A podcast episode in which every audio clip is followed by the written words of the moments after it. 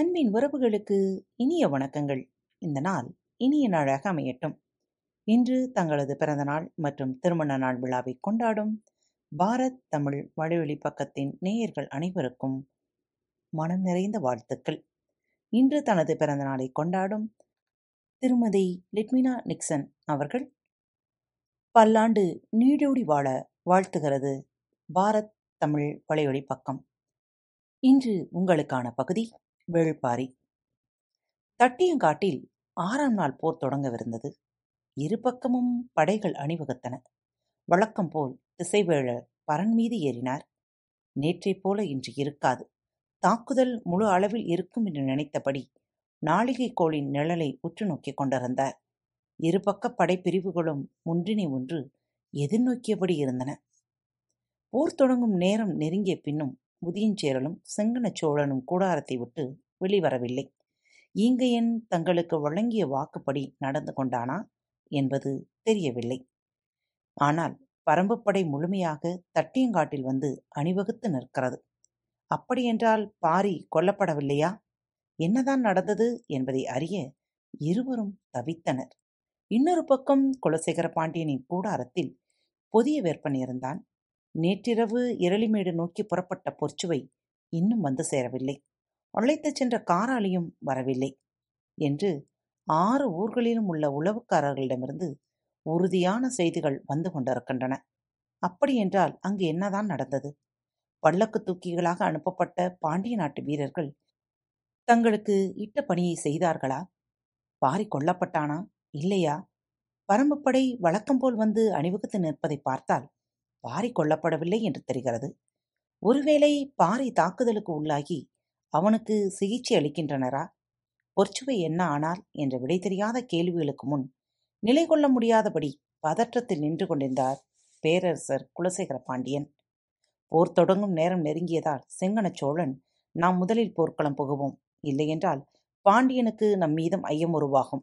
இங்கேனின் தாக்குதல் என்னதான் ஆனதென்று அங்கிருந்தபடியே தெரிந்து கொள்ள முயல்வோம் என்று உதயஞ்சேரலிடம் சொன்னான். அவனது கூற்றினை உதயஞ்சேரலும் ஏற்றான். இருவரும் கவசம் பூண்டு போர்க்களம் புறப்பட்டனர். பாண்டியனுக்கும் இதே நிலைதான். நாம் போர்க்களத்தில் இல்லை என்றால் சேரனுக்கும் சோழனுக்கும் நம்மீது ஐயம் வரும். எனவே வழக்கம் போல் நாம் போர்க்களம் செல்வோம். பாரியின் மீதான நம் வீரர்களின் தாக்குதல் பற்றி அங்கிருந்தபடியே அறிந்து கொள்ள முயல்வோம் என்று சொல்லி புதிய வெப்பனுடன் போர்க்களம் புறப்பட்டார் குலசேகர பாண்டியன். பரம்பு வீரர்கள் வழக்கம் போல் முழு ஆற்றலோடு களத்தில் நின்றனர். ஆனால் பரம்பு தளபதிகள் எல்லோரும் பெருங்கலக்கத்தில் இருந்தனர். நேற்றிரவு நடந்த நிகழ்வு அவர்கள் அத்தனை பேரையும் உலுக்கியிருந்தது. பாட்டாப்பிரையில் அனைவரும் இருக்கும் பொழுதே பாரியை கொல்ல நடந்த முயற்சி அவர்களை பேரதிர்ச்சிக்கு உள்ளாக்கியது. சுகமதியின் கதறலும் கபிலரின் கண்ணீரும் யாரையும் இயங்க விடவில்லை. எல்லோரும் நிலைகுலந்து நின்றனர். பாண்டிய வீரர்கள் எறிந்த ஈட்டிகள் பொற்சுவையையும் வீழ்த்தின. கபிலர் ஓடிப்போய் அவளை தூக்கும் முன்பே உயிர் பிரிந்தது. அதன் பின்புதான் பல்லக்கிலிருந்து சுகமதி வெளியில் வந்தாள். பொற்சுவையின் நிலை கண்டு கதறிக்கொண்டு ஓடினாள். குருதியில் மூழ்கி கிடந்த பொற்சுவையின் கால்களை தனது மடியில் எடுத்து வைத்துக்கொண்டு காடதிர கத்தினாள். அவள் சொல்லி அழுத சொற்களை நினைக்க நினைக்க முடியனின் கண்களில் நீர் பொங்கியபடி இருந்தது. பரம்புப்படையின் முன்பகுதியை வழக்கம் போல் அவன் குதிரையில் சுற்றி வந்தான். எதிரிகளும் தங்களின் படைகளை அணிவகுத்து நிறுத்தியிருந்தனர். தேர்ப்படையில் கருங்கைவாணன் நின்று கொண்டிருந்தான். படையின் நடுப்பகுதியில் மயூர்கிலார் நின்று கொண்டிருந்தார். குதிரையில் சென்று கொண்டே எல்லாவற்றையும் பார்த்தபடி படையை கடந்தான் முடியன். அவனால் சிந்தனையை ஒருமுகப்படுத்த முடியவில்லை. எப்பொழுதும் போல் படையின் இறுதிப் பகுதியில் நின்று கொண்டிருந்தான் தேக்கன். நேற்றிரவு அவன் நாகர கரட்டில் கூடாரத்தில் தங்கியிருந்தான். நடந்த தாக்குதலை கேள்விப்பட்டு அவசர அவசரமாக அங்கு ஓடினான். பட்டாப்பிரைக்கு தேக்கன் வந்து நின்றதும் அவன் கால்களைப் பற்றி கதறினார் கபிலர். பெரும் புலவரின் கண்ணீர் பட்ட கணத்தில் தேக்கனின் உடலே நடுங்கியது. குருதி பொங்கும் பொற்சுவையின் உடலை மடியில் கிடத்தியிருந்த கபிலர் எதிரில் சாய்ந்து கிடந்த ஈங்கனையும் பார்த்து கதறி கதறி அழுதார். எல்லா கொலைகளுக்கும் தானே காரணமாகிவிட்டதாக நினைத்தார். அத்தாக்குதலை யாராலும் விளங்கிக் கொள்ள முடியவில்லை. ஈங்கையின் மீதான இரக்கமும் தங்களின் கண்முன்னால் ஒரு பெண் கொலை செய்யப்பட்டு விட்டாள் என்ற பதற்றமும் அனைவரையும் நிலைகுலையச் செய்தன. நள்ளிரவுக்குப் பின் சுகமதி பேசத் தொடங்கினாள். பொற்சுவையின் உடலில் கசிந்து கொண்டிருக்கும் குருதி பாரியின் உயிர்காக்கச் சிந்தப்பட்டது என்பதை அறிந்த பொழுது பரம்பே உறைந்து போனது. திசைவேழர் தன் கைகளை உயர்த்தியவுடன் போர் முரசகங்கள் முழங்கின. தட்டியங்காட்டு போரின் ஆறாம் நாள் தொடங்கியது. படைகளின் தாக்குதல் தொடக்கத்திலே வீறு கொண்டு இருப்பது போல் அவருக்கு தெரிந்தது. பரம்பு படை வழக்கம் போல் அணிவகுத்திருந்தது இரவாதன் இரவு முழுவதும் குளவன் திட்டின் அடிவாரத்தில் தனது படையை பயிற்றுவித்தான். அவனுடன் சேர்ந்து மூஞ்சலை தாக்கி நீலனை மீட்பதற்கான திட்டத்தின் தளபதிகளான கருணியும் பிரெடரிமானும் இடமும் வளமுமாக வந்து நின்றனர். குளவன் திட்டிலிருந்து நேராக தட்டியங்காட்டுக்கு வந்து சேர்ந்தான். பொழுது சரியாக இருந்தது. நேற்றிரவு நடந்தது எதுவும் இரவாதனுக்கு தெரியாது. வழக்கம் போல் பீரிடு மாற்றலோடு களம் வந்து நின்றான் இரவாதன். போரின் முதல் நாளிகையிலேயே ஆயுதங்களின் சீற்றம் அதிகமாய் இருந்தது. குறிப்பாக வேந்தர் படையின் தாக்குதல் மிக வலிமையோடு இருந்தது. பரம்பின் விற்படையை எதிர்நோக்கி திரும்பி நகர்வது என்பது இன்னும் முடிவு செய்யாமல் இருக்க இருந்தது எப்பொழுதும் முதிரன் போர் தொடங்கிய கணத்திலேயே அதை முடிவு செய்வான். ஆனால் இன்று அவன் முடிவேதுமின்றி களத்தில் நின்றான். நேற்றிரவு பாட்டா பிறையில் தாக்குதல் நடந்த பொழுது அவன் கையருகைதான் இங்கையன் இருந்தான். அவன் மீது ஈட்டிகள் பாய்ந்த பொழுது துடித்து போனான் உதிரன் தாக்குதல் நடத்திய பாண்டியனின் பல்லக்கு தூக்கிகளை கன நேரத்தில் பரம்பு வீரர்கள் வெட்டி சாய்த்தனர். ஆனாலும் ஈங்கையனை இழந்ததால் வந்த ஆவேசம் கட்டுக்கடங்காமல் இருந்தது. சுகமதி பேசத் தொடங்கிய பிறகு நிலைமை தலைகீழாக மாறியது. வேட்டுவன் பாறைக்கு அருகில் சிகிச்சை எடுத்து வந்த இங்கேனும் அவன் தோழர்களையும் நம்பிக்கைக்கு உரியவர்கள் என்று தெரிவித்தது நீலனும் முதிரனும்தான். அவர்களைப் பற்றி இன்னும் நன்கு விசாரித்து அறியாமல் தவறு செய்து விட்டோமோ என்று தோன்றியது. ஆனாலும் துரோகம் கழுத்து வரை வந்து நின்றதை யாராலும் எளிதில் கடக்க முடியவில்லை. தேக்கன் முடியன் முதிரன் பிண்டன் என எல்லோரும் தட்டியங்காட்டில் நிலைகுலைந்து நின்று கொண்டிருந்தனர். வேந்தர்களின் தரப்பில் குலசேகர பாண்டியன் செங்கணச்சோழன் உதியஞ்சேரல் புதிய வெப்பன் ஆகிய நால்வரும் விடையறிய முடியாத கேள்விகளோடு நின்று கொண்டிருந்தனர். அவர்களால் போர்க்களத்தில் கவனம் கொள்ள முடியவில்லை. தாம் பெரிதும் நம்பிய திட்டத்தால் ஏற்பட்ட பயன் என்ன என்பதை எவ்வகையிலும் உறுதிப்படுத்த முடியாமல் தவித்துக் கொண்டிருந்தனர். ஆனால் அவர்கள் தளபதிகளான பொருமன் கொடி துடும்பன் பெருங்காலன் மாகாணன் கருங்கைவாணன் மயூர்கிழார் ஆகிய யாருக்கும் எந்தவித குழப்பமும் பதற்றமும் இல்லை. நேற்றிரவு நடந்த எதுவும் அவர்களுக்கு தெரியாது. எனவே அவர்கள் போர்க்களத்துக்குரிய செயல் திட்டங்களோடு நின்றனர். தாக்குதலின் தன்மையை வழக்கம் போல் குளவந்தட்டிலிருந்து பார்த்து கொண்டிருந்தான் பாரி. நேற்றிரவு கண்களுக்கு முன் பீரிட்ட குருதியெல்லாம் தன் பொருட்டே பேரிட்டது. கபிலரின் மடி மீது சாய்ந்து கிடந்த பொற்சுவை நெடுநேரம் பார்த்து கொண்டே இருந்தான். இன்னொரு புறம் ஈங்கையனின் உடல் கடந்தது. சுகமதி சொல்லக் கேட்டபின் அவனது உடலை யாரும் மடிமீது தூக்கி வைத்துக் கொள்ளவில்லை. கொல்லப்பட்ட இருவருக்குமான கலங்கிய உள்ளம் சிறிது நேரத்திலே ஒருவருக்கு எதிராக மாறியது. பெருகிய குருதி துரோகத்தால் காய்ந்தும் தியாகத்தால் ஒளிர்ந்தும் வெளிப்பட்டது. இங்கு என் தன் குலம் காக்கத்தானே இக்கொடிய செயலுக்கு ஒத்துக்கொண்டுள்ளான்? தலைமுறை தலைமுறையாக போராடியும் சோழ பேரரசை வீழ்த்த முடியவில்லை. இந்நிலையில் தன் குலம் காக்க அவன் செய்த கடைசி முயற்சியாக இது இருந்துள்ளது. ஏதோ ஒரு வகையில் அவனது குருதியிலும் தியாகத்தின் சிற்றொளி அடங்கியிருந்தது. மீதமிருக்கும் கரும்பாக்குடி வீரர்கள் அனைவரும் இரவோடு இரவாக பரம்பு வீரர்களால் சூழப்பட்டனர். ஒரு சிலருக்கு மட்டுமே இத்திட்டம் தெரிந்திருந்தது. மற்றவர்களுக்கு தெரியவில்லை. இவர்களை என்ன செய்வது? கைது செய்து சிறையிடுவது என்ற பழக்கமே பரம்பில் இல்லை. தலைவன் செய்த தவற்றுக்காக மற்றவர்களை தண்டித்தல் தகுமா? இப்படி அனுப்பினால் எதிரிகளோடு சேர்ந்து நமக்கு எதிராக போரிடவும் வாய்ப்புள்ளது என்று பரம்பு தளபதிகள் தங்களது அறத்திற்கும் ஈங்கையனின் துரோகத்திற்கும் இடையில் முடிவெடுக்க முடியாமல் அல்லாடினர். பாரி குளவன் திட்டம் நோக்கி புறப்படும் பொழுது ஈங்கையனின் இறுதிச் சடங்கினை செய்ய அவர்களை அனுமதியுங்கள் என்று தேக்கனும் சொல்லிவிட்டு போனான். அவனது சொல்லிலிருந்தே இச்செயலின் பால் அவன் கொண்டுள்ள கருத்தை தேக்கனால் புரிந்து கொள்ள முடிந்தது. போர் முடியும் வரை ஆயுதங்களை தொடக்கூடாது. மீறி ஆயுதங்களை கைக்கொண்டால் அதற்குரிய விளைவிற்கு ஆளாவீர்கள் என்று கூறி அவர்கள் இருக்க வேண்டிய இடம் தெரிவித்தான். அவர்கள் அனைவரும் காரமலையின் பின்புறம் அழைத்துச் செல்ல பரம்பு வீரர்கள் ஆயத்தமாயினர். தேக்கன் தட்டியங்காட்டுக்கு வந்து சேர்ந்த சிறிது நேரத்திலேயே போர் தொடங்கியது. வழக்கம் போல் இருபக்க அணிகளும் போரிட்டுக் கொண்டிருந்தன. அவனுடைய எண்ணங்கள் முழுக்க நேற்றிரவு நடந்த நிகழ்வு பற்றியே இருந்தது. கபிலர் பொச்சுவை வருவதற்கு அனுமதி கொடுக்கவில்லை என்றால் என்ன நடந்திருக்கும்? குகை காவலின் பொழுது ஈங்கையினால் பாரியை ஒன்றும் செய்துவிட முடியாது. அது கொடிவரிசை கொண்ட குகை. பாரி எங்கு துயில்கிறான் என்பதை கண்டறிய முடியாது. காவல் எல்லையை தாண்டி உள்ளே நுழைந்திருந்தால் வெளிவருவதற்கான வழியை கண்டறிய முடியாது. ஒன்றினில் ஒன்றாக பின்னல் தொடர்புகளைக் கொண்ட அக்குகைக்குள் நுழைபவன் எளிதில் சிக்கிக் கொள்வான் ஈங்கையனின் நோக்கம் அனைவராலும் அறியப்பட்டிருக்கும். கோட்டைகளிலும் அரண்மனையிலும் நடக்கும் சதியைப் போல எந்த ஒரு தாக்குதலையும் பரம்பில் எளிதில் நடத்திவிட முடியாது. ஆனால் யாராக இருந்தாலும் ஏமாறும் ஒரு இடம் உண்டு. அதுதான் பரம்பு வீரர்களின் பள்ளக்கின் தன்மையை அறியாமல் பட்டாப்புரை வரைக்கும் அதை அனுமதித்தது. அந்த வகையான பல்லக்கினை இதற்கு முன்னால் பார்த்தறியாததாலும் இரவு நேரமாக இருந்ததாலும் அதன் மேற்புறத்தில் மறைத்து வைக்கப்பட்டிருந்த ஈட்டிகளை கவனிக்காமல் விட்டனர். சில நாட்களாக ஈங்கியனின் தாக்குதல் சொல்லிக் கொள்ளும்படி இல்லை.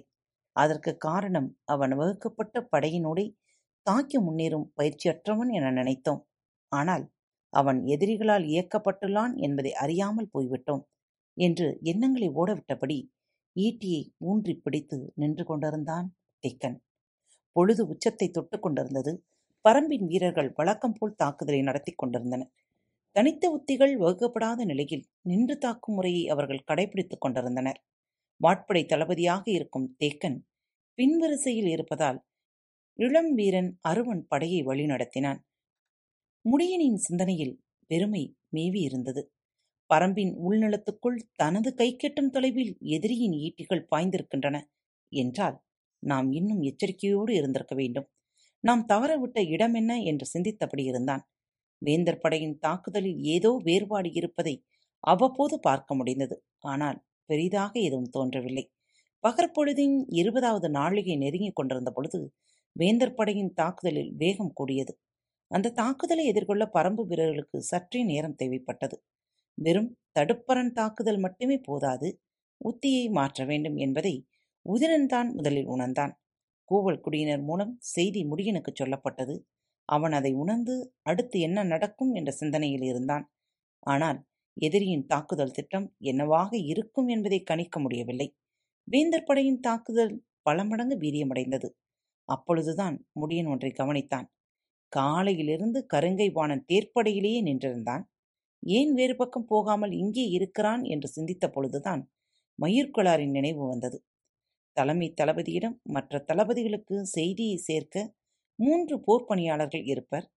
தனித்த ஆடையமைப்பு கொண்ட அவர்கள் மூவரும் இன்று மயிர்கிளாரின் அருகில் நின்றனர். முடியன் காலையில் பார்த்த காட்சியை இப்பொழுது மீண்டும் நினைவுபடுத்தி பார்த்தான்.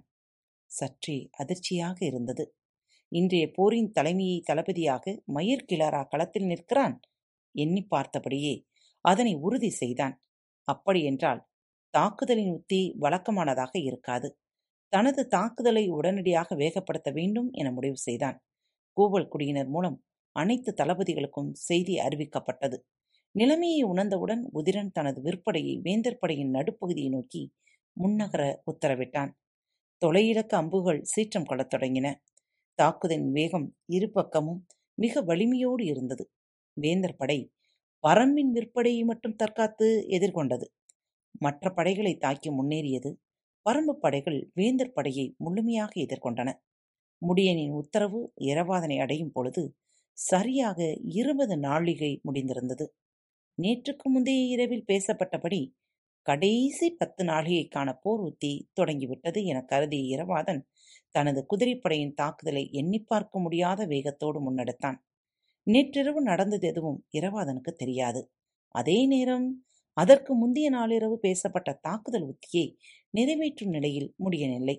இப்போது அவன் வேந்தர் படையின் தாக்குதலை எதிர்கொள்வதற்கான திட்டத்தையே வகுத்தான். முடியனின் சிந்தனை முழுவதும் மயிர்கிளாரை சுற்றியே இருந்தது. அவன் கருங்கை வாணனைப் போல பெரு வீரன் அல்ல. ஆனால் பரம்பி பற்றியும் பரம்பின் தாக்குதல் முறை பற்றியும் ஓரளவு தெரிந்தவன். எனவே அவனை மிகுந்த எச்சரிக்கையோடு கையாள வேண்டும் என எண்ணினான். இரவாதனின் தாக்குதல் சீறி முன்னேறியது. நேற்று இரவு முழுவதும் பயிற்சி பெற்ற அப்படை அணியினர் தங்களின் வேலை திட்டத்தை நிறைவேற்றத் தொடங்கினர். மூஞ்சலை அடையும் வரை யார் முன்னிலையிலிருந்து படை நடத்த வேண்டும் என்று இரவாதன் தீர்மானித்தான். அவர்கள் அதேபோல படையை மூஞ்சிலை நோக்கி அழைத்துச் சென்று கொண்டிருந்தனர். மற்ற பகுதியில் வேந்தர் படையின் தாக்குதல் வலிமை மிகுந்ததாக இருந்தது. பரம்பப்படை திறனோடு அதனை எதிர்கொண்டது. உதிரன் தனது விற்பனையை எப்பக்கமாக கொண்டு செல்ல வேண்டும் என்று கேட்டு முடியனுக்கு செய்தி அனுப்பினான். முடியனோ? ஆபத்து எப்பக்கம் அதிகம் என்பதை இன்னும் கணிக்கவில்லை. கருங்கை வாணனின் மீதும் அவனுக்கு அத்தியம் இருந்தது. மயூர்கிழாரின் மீதும் அவனுக்கு ஐயம் இருந்தது. இருவரில் யாரை நோக்கி உதிரனின் படையணியை அனுப்புவது என்பதை முடிவு செய்ய சற்றே நேரம் தேவைப்பட்டது. வழக்கம் போல் பரம்பின் விற்படையை எதிர்கொள்ள முடியாமல் வேந்தர் படை தளபதி துடுமன் பின்வாங்கத் தொடங்கினான். வாட்படை தளபதி மாகாணனை பரம்பு தளபதி அருவன் எதிர்கொண்டான். தாக்குதல்கள் தீவிரமடைந்து கொண்டிருந்தன. தேர்ப்படை தளபதி வெறுங்காலனோடு கருங்கை வாணனும் இணைந்து கொண்டான். எனவே பரம்பு தளபதி மிண்டனால் முன்னகர முடியவில்லை. ஆனால் பின்வாங்காமல் சமாளித்துக் கொண்டிருந்தான். மயிர்கிழார் எப்பக்கம் போகப் போகிறான்? அவனது உத்தி என்னவாக இருக்கிறது என்பதை அறிவதிலேயே முடியன் கவனமாக இருந்தான். இந்நிலையில் இரவாதனின் தலைமையிலான குதிரைப்படை நினைத்து பார்க்க முடியாத வேகத்தில் மூஞ்சலை நோக்கி முன்னேறி கொண்டிருந்தது. ஏற்கனவே திட்டமிட்டபடி மூஞ்சலை ஒரே நேரத்தில் மூன்று முனைகளிலிருந்து தாக்குதல் தொடுக்க வேண்டும். முடியன் ஒரு பக்கம் விண்டன் ஒரு பக்கம் தாக்கி மூஞ்சலின் அரணை உடைக்க வேண்டும். உடைத்தவுடன் உள்ளே நுழையாமல் மூன்றடுக்கு அரணை முழுமையாக அழிக்கும் பணியை செய்ய வேண்டும். உள்நுழைந்து தாக்கி நீலனை மீட்கும் பணி இரவாதனுடையது. அதே சிந்தனையோடு இரவாதனின் படை முன்னகர்ந்து கொண்டிருந்தது. குளவன் திட்டிலிருந்து பார்த்து கொண்டிருக்கும் பாரிக்கு களத்தில் நடக்கும் தாக்குதலில் வேறுபாடுகள் இருப்பது போல் தெரிந்தது. ஆனால் என்னவென்று பிடிபடவில்லை. கூர்ந்து பார்த்து கொண்டிருந்தான். இரவாந்தன் தலைமையிலான குதிரைப்படை சீரும் அம்பு போல் எதிரிகளை கிழித்து உள்நுழைந்து கொண்டிருந்தது. குளவன் திட்டிலிருந்து பார்க்கும் பொழுது அதன் வேகத்தை துல்லியமாக கணிக்க முடிந்தது. மற்ற படைப்பிடிவுகளோடு வேந்தர் படை மிக கடுமையாக போரிட்டுக் கொண்டிருக்கும் பொழுது குதிரைப்படையை மட்டும் ஏன் அவ்வாறு எதிர்கொள்ளாமல் இருக்கின்றனர் என ஐயம் உடனே தோன்றியது. களத்தை இன்னும் சற்று நேரம் உற்று கவனித்தான் பாரி. எதிரிகள் மாறுபட்ட உத்திகளை பயன்படுத்துகின்றனர். நம் வீரர்கள் அதை புரிந்து கொண்டு செயலாற்ற வேண்டும் என தோன்றியது. இவ்வெண்ணம் உருவாகிக் கொண்டிருக்கும் போதே இரவாதனின் குதிரைப்படை பாதி தொலைவை கடந்து உள்ளே போய்விட்டது. நினைத்ததை விட வே மிக வேகமாக அவன் உள்ளே போய்க் கொண்டிருந்தான். அவனை சிக்க வைக்க எதிரிகள் வகுத்த போர் உத்திக்குள் மிக வேகமாக உள்நுழைந்து கொண்டிருந்தான். உடனடியாக காவல் குடியினருக்கு உத்தரவிட்டான் பாரி.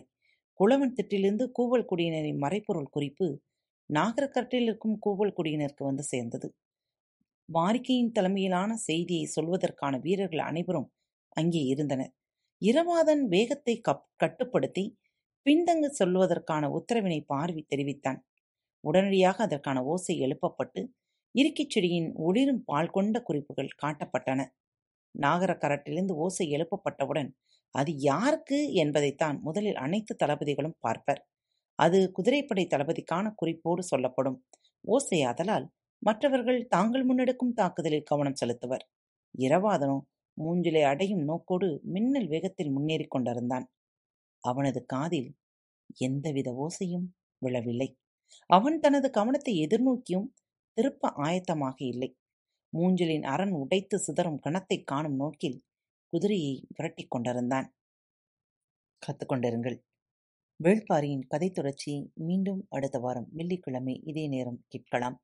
மீண்டும் உங்கள் அனைவரையும் சந்திக்கும் வரை உங்களிடமிருந்து விடைபெற்றுக் கொள்வது உங்கள் அன்பு தோழி. அன்பின் நேயர்கள் அனைவருக்கும் இனிய வணக்கங்கள். பாரத் தமிழ் வலையொலி பக்கத்தை சப்ஸ்கிரைப் செய்யாதவர்கள் சப்ஸ்கிரைப் செய்து கொள்ளுங்கள். இந்த பகுதியை கேட்டு முடித்தவுடன் உங்களது கருத்துக்களை பதிவிட மறவாதீர்கள். உங்களுக்கான இமெயில் முகவரி கீழே உள்ள டிஸ்கிரிப்ஷன் பாக்ஸில் கொடுக்கப்பட்டுள்ளது. நன்றி.